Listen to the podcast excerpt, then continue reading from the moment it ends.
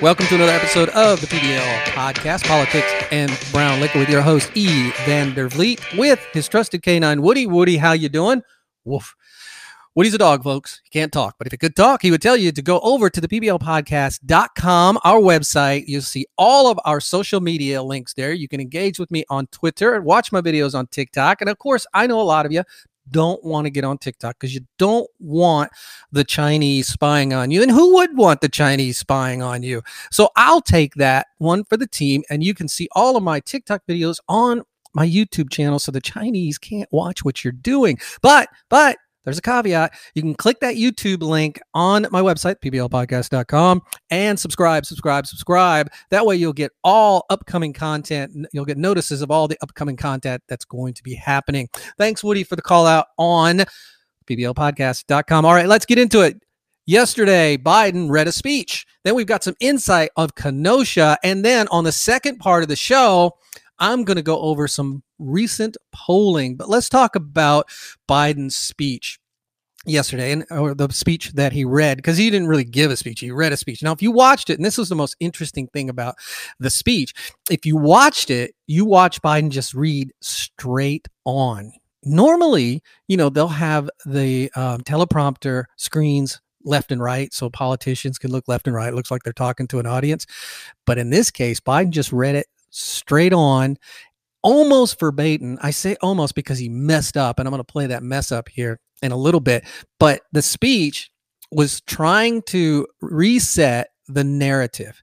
Here's what's going on right now with the left and the media but of course i repeat myself right so what what is happening right now is you're seeing the left the the democrats trying to attempt to rewrite the narrative and place blame of all of these protests and all these riots on Trump. Now, what are they trying to rewrite? Well, they're trying to rewrite the narrative that these protests are have all been peaceful. They're now starting to recognize and they're starting to speak openly about the violence that has been happening. We've we're seeing it in Kenosha right now. We see it every night in Portland, Oregon, and we've seen violence happen throughout the country. And the left up until right now have all always been saying these are peaceful protests. In fact, the mayor of Seattle called it the summer of love when they were setting up that Chaz Chop thing. They literally took over like six to eight blocks of their very own city. But now you're seeing the left and the media, which I repeat myself, reframing the narrative to blame Trump for all of the violence. But why? Why are they doing this now? Well, I'll tell you why they're doing it now. Because on August 26, CNN, CNN host Don Lemon had an exchange with Chris Cuomo. You probably heard it. You probably seen this this exchange or heard about it, and it changed the narrative. It, it, it it's amazing to me that this exchange again this happened august 26 changed everything i'm going to play it here in just a second but think about this at the dnc convention convention if you watched any of it you didn't see them address the violence in these riots you didn't see them talk about it at all. But then all of a sudden you saw it at the RNC where they talked about it quite a bit. In fact, they were using it as a campaign tool to beat Biden up. They were basically saying that if you vote Biden, this is Biden's America. Do you want Biden's America? Now, all of a sudden, the left is starting to say, wait a minute, Trump is the president. This is his America. Now he owns these protests, these riots. All from this exchange, the narrative changed, the shift happened the left realized they were in trouble. Listen to this. I do think that uh, this, what you said, what's happening in Kenosha is a Rorschach test for the entire country. And I think this is a blind spot for Democrats. I think Democrats are ignoring this problem or hoping that it will go away. And it's not going to go away. And so unless someone comes up with a solution over the next 73 days or 70 so however many days 68 days? 68 days. So it's not going to the, the problem is not going to be fixed by then but what they can do and i think maybe joe biden may be afraid to do it i'm not sure maybe he won't maybe he is he's got to address it. He's got to come out and talk about it. He's got to do a speech like barack obama did about race He's got to come out and tell people that he is going to deal with the issue of police reform in this country. and that what's happening now is happening under Donald Trump's watch, and on Donald Trump's watch. And when he is the president, Kamala Harris is the vice president, then they will take care of this problem. But guess what? The rioting has to stop. Chris, as you know and I know, it's showing up in the polling. Mm-hmm. It's showing up in focus groups. It is the only thing, it is the only thing right now that is sticking. And the Democrats tonight stuck with that, right? And they also stuck with the theme that you said the coronavirus. You got coronavirus and you have Kenosha. There you have it. The Democrats are taking campaign advice from Don Lemon and Chris Cuomo. It it it took this to happen for the left to finally change how they view all these protests and finally acknowledge that they're violence. It didn't take that businesses were being burned down. It didn't take that it was destroying lives or neighborhoods. What it took was polling data. Polling data, by the way, that you or I haven't seen. Uh, so I don't know what polling that Don Lemon is referring to, but I'm sure their internal polls are starting to say that people are associating this violence and the riots with the left, and they just can't have it. This is a media outlet, Don Lemon, CNN, that is actually telling the Democrats, you're screwing up. You got to do better. The polling showing that you're starting to get blamed for this. That's a news outlet that does that. They're helping. He, I mean, we know he's a leftist. He, I mean, he, he. It's not like Don Lemon hides it. I get that, but this is amazing to me. And this was on August 26th. So now you see the Democrats actually taking their advice. You see Biden starting to frame it like this that this is this is Donald Trump's America. Well, listen to this. This is Kayleigh uh, McEnany, the White House press press agent, and listen to what she said at a recent presser. Now, well, I'll let her speak for herself, and then we'll talk about it officers because they should be the ones out patrolling the streets. Yes, Jeanette. Thank you, Kayleigh. Uh, what is the president's position on victims, families, businesses uh, as a result of these riots suing Democrat-run cities? Would he support them if they were to band together and do so? Um, I haven't spoken to him about that specifically, um, but certainly what you're seeing is it is Democrat cities uh, where you're seeing um, all of these numbers increase. When you look at, I just noted to Yamiche, Portland, um, Seattle, Philadelphia, Minneapolis, Chicago, New York City, these have all seen anywhere from a 33% spike in the murder rate to a 277% increase um, in one month alone in New York City. It's appalling, and it is Democrat governors and mayors and lawlessness that they're allowing to prevail. Uh, when federal forces come in, the situation changes, and it's so interesting to me uh, to see Democrats um, who once disparaged, who ignored the violence, I should say, all of a sudden caring about it. But let's not forget um, what they said previously. Speaker Nancy Pelosi downplaying the violence rocking U.S. cities, ignorantly saying people will do what they do. Uh, Jerry Nadler, when asked about Antifa, he said that that was a myth that's being spread around Washington, D.C. It's not a myth. In fact, an Antifa individual took the life of an innocent Trump supporter in Portland. Um, you have Rep. Ayanna, Ayanna Pressley saying that she wanted unrest in the streets. Chris Cuomo saying Show me where it says protesters are supposed to be peaceful. I'll give you an idea, Chris. It's the Constitution. Don Lemon saying, quote, the rioting has to stop, Chris, as you know.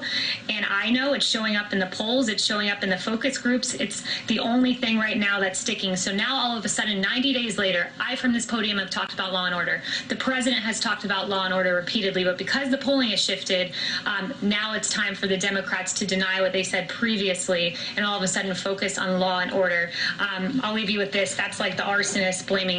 And just boom and, she's so exactly right.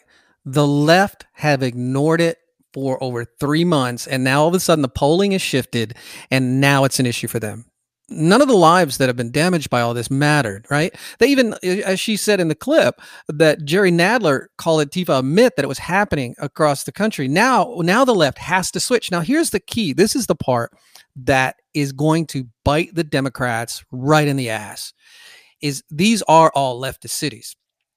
And Trump has offered help, federal help, and they've rejected it. You've seen that in uh, Chicago, where all the violence was happening in Chicago, and Trump offered to send in help. And finally, the mayor, who I believe is one of the worst mayors in America, followed extremely close by Bill de Blasio. But anyway, uh, the mayor of Chicago, Lori Lightfoot, saying that she didn't want Trump's people there. Uh, uh, she then when she finally acquiesced and allowed them to come in, she said, "We're going to keep a watch on them. They're going to do what we tell them to do." Something along the lines like that. I'm paraphrasing, of course. But then you and you also have it in um, Portland. The the federal government the Trump administration sent in federal agents to protect federal buildings, which is part of their job. We saw Bill Barr say that and explain that in a recent interview and at his hearings that he did up in Congress. That's their job to protect those buildings. And the the local officials there, uh, Mayor Wheeler, uh, threat uh, put levied fines on them for overstaying their their uh, stay. They literally levied fines on them daily until they got out of there, and they didn't want them there. I think one of them even referred to some of the rhetoric that I saw from the left was that you know Trump parachuted in these agents, and they were they didn't use the phrase agent. So you've got all of this that has happened. And then Kenosha happens. And what happens in Kenosha? Well, again, another black man was shot by police. And it turns out, and it's looking more and more every day, that that was a justifiable shooting because this guy was a bad guy. He he the, he was called the police were called on him by his girlfriend that who who he was there to harass He's been charged. He's had. He's got arrests for assault. He's got arrests for sexual assault all kind of stuff and then he fights with the police on the ground he gets up they tase him they tase him twice i think from what i've read and then he gets in his car he's holding a knife they don't know what's going to happen because they don't know what he's grabbing for in his car and they repeatedly command him to stop and he doesn't and then what happens all these riots happen over a criminal. I mean, George Floyd, hey, I mean, whatever your thoughts are in the George Floyd case where you thought maybe that officer had his knee on his neck for too long, maybe I'm I'm stepping away from uh placing blame. Maybe it did, but because of the drugs in that man's system is why he died. If he didn't have all those drugs in his system, he probably wouldn't die. Wouldn't have died and this is another guy with a long rap sheet. This is another guy that has abuse against women. He held a gun to a pregnant woman's belly. He's a bad dude. Here in Atlanta, the metropolitan area where I live, we had the Rayshard Brooks shootings. You had riots after that. And then we find out wait a minute, another guy with a bunch of arrests, another guy with a long rap sheet. Our cities are burning because of criminals even though this is a presidential election, there are many more candidates on the ballot besides the president. So go to Ballot Ready for a nonpartisan guide to your entire ballot. From there, you can compare candidates based on the stances on issues, biography, or endorsements, and then save your choice to use when you vote by mail or in the voting booth. You can even request your absentee ballot or make a plan to vote early or on election day. This election matters. So make sure you are ready and you vote and you vote informed. So visit go to ballot.org, enter your address make sure that you vote and vote informed. So here's an article from PJ Media written by uh, Salena Zito. Uh, why Kenosha riots could matter in November. From the article, of all the riots that have gone unchecked in the country this summer, the one in Kenosha, Wisconsin might matter most with regard to the November presidential election. This is why there, there's detail in this article why the media and the left are starting to wake up.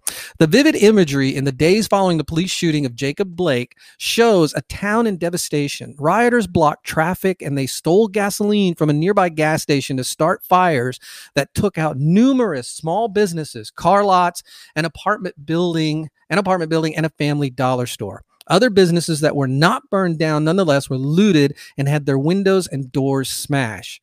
It is a war zone. No one wants to live in a war zone. No one wants their children and grandchildren to live in a war zone. No one wants to own and run a business in a war zone. These are now, that's from the article.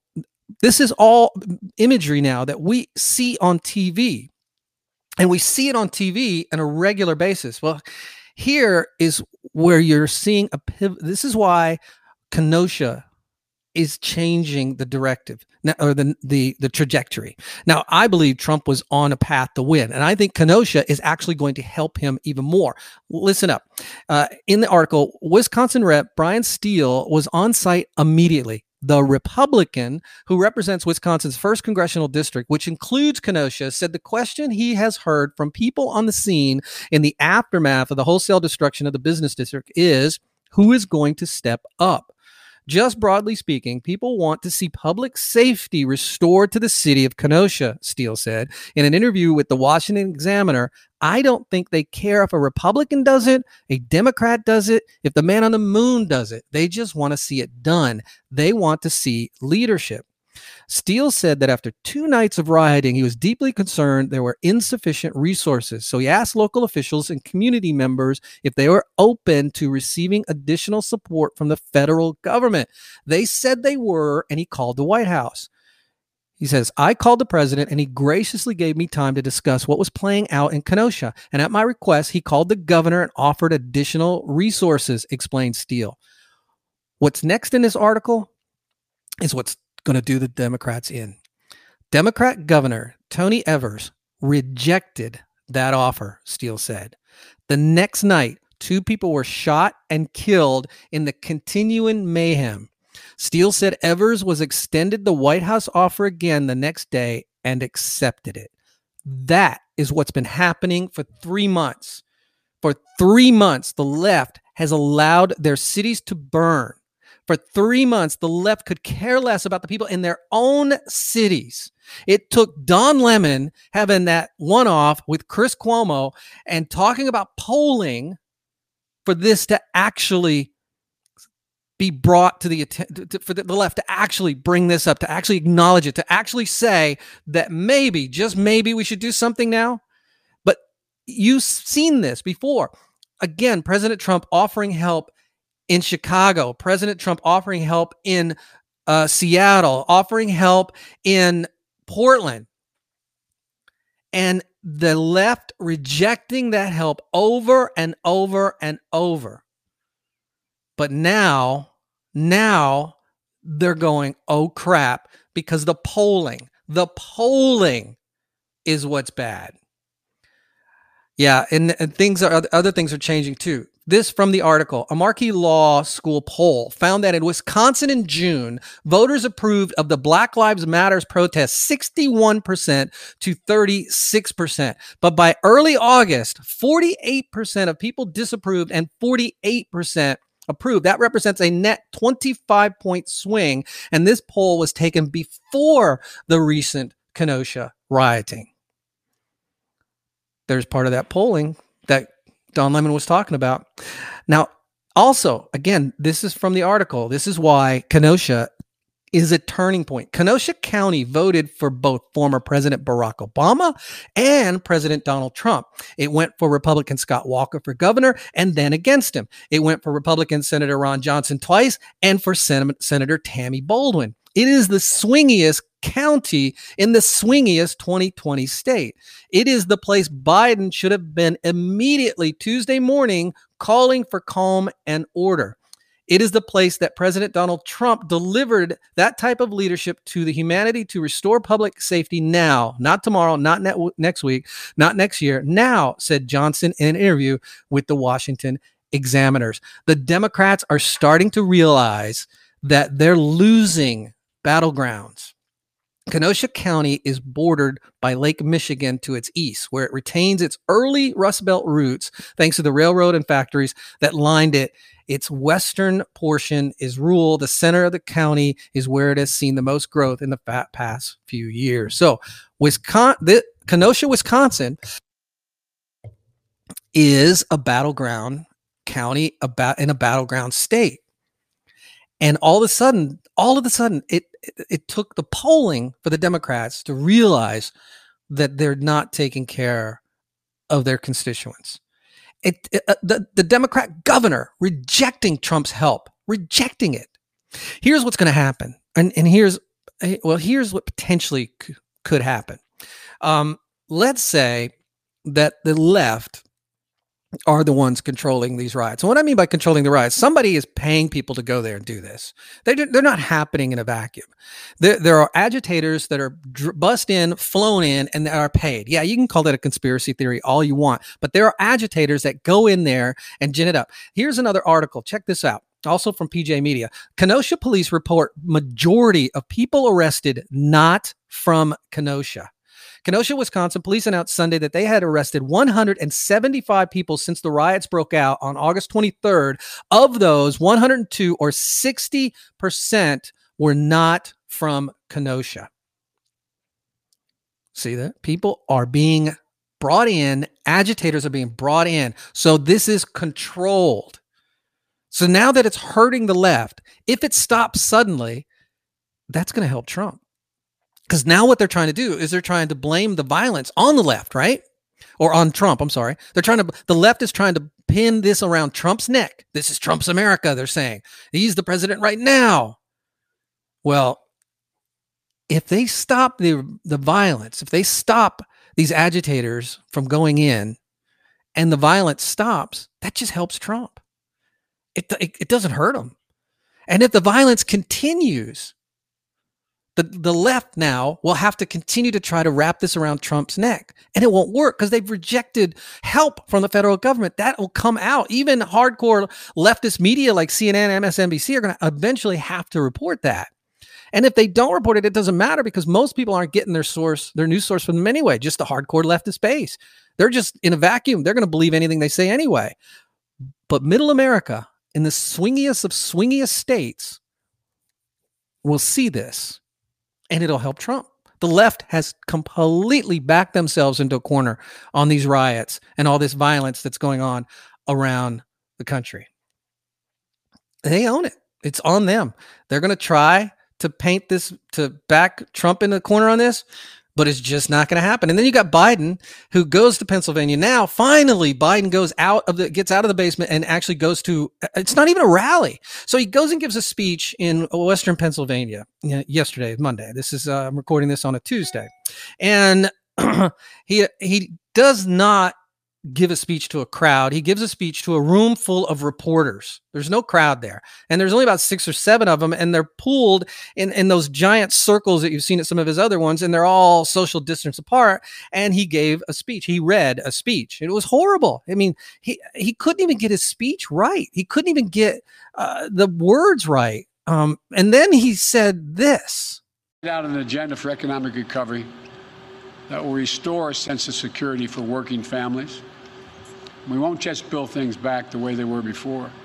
We're going to build them back better with good paying jobs, building our nation's roads, bridges, solar arrays, windmills, with investments in our health care and child care workers so they get the pay and dignity they deserve while easing the financial burdens on millions of families.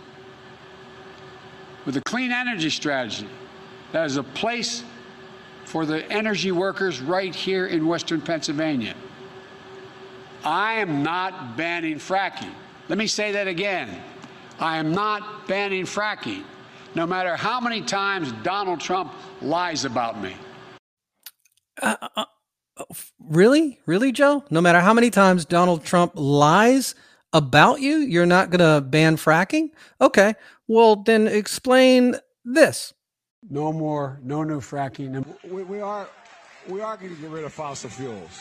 Well, like what about, say, stopping fracking and stopping yeah. pipe? Would there be any place for fossil fuels, including coal and fracking, in a Biden administration? No, would, we would we would work it out. We would make sure it's eliminated.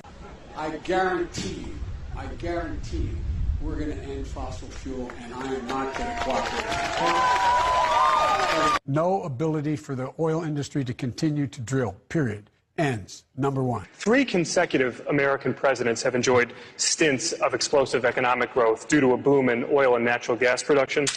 As president, would you be willing to sacrifice some of that growth, even knowing potentially that it could displace thousands, maybe hundreds of thousands of blue collar workers in the interest of transitioning to that greener economy? The answer is yes.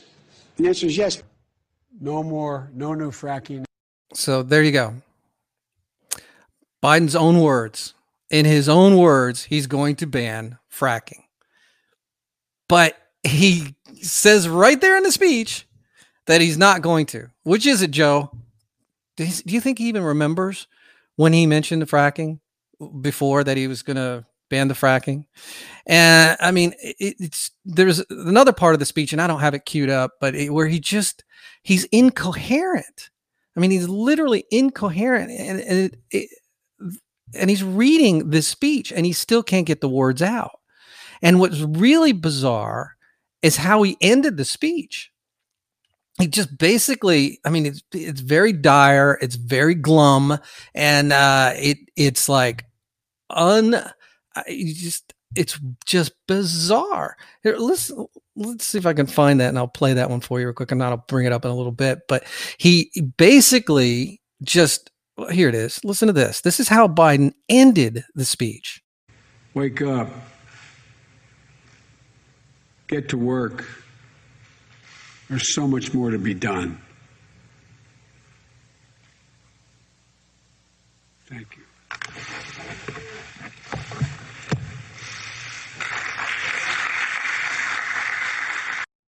Those are reporters clapping, by the way. But if you watch the video, it even sounds more glum and dire than than listening to it. And this is Biden's and it, uh, this this is his cognitive issues. He literally the man cannot even read a speech without messing it up, and he cannot and does not take questions. He took no questions. That was a the people clapping were from the press. Those were all reporters, and he took zero questions from the reporters. He just closed up his book and walked off. It's going to get worse. It's going to get much much worse and the Democrats, uh, they have no they they have no clue how to fix this, how to change it, how to uh, get this back on track. Here's the thing. I'll leave this segment on this. If Biden had ran against Trump in 2016, I believe he would have won the election. But they didn't want they, being the Obama administration, didn't want Biden to run because for whatever reason, they thought Hillary Clinton would be the standard bearer to carry on whatever it was the Obama legacy was. They believed they had a better candidate in Hillary Clinton. And I couldn't believe when that election was going on that the Democrats put up such a horrible candidate. She had the highest negatives of any candidate prior. And I'm sitting here going, I cannot believe they put up such a horrible candidate. And here we are four years later, and I've got the same thought. I cannot believe they're putting up such a horrible candidate. Now, again, in 2016, Biden had more of his cognitive abilities. He would have won. He would have won against Trump. He could have won. But now, there's just no way. All right. Thank you for listening to this part of the PBL podcast. In the next segment, we're going to get into some current polling and read some tea leaves. Again, thanks for listening to the PBL podcast.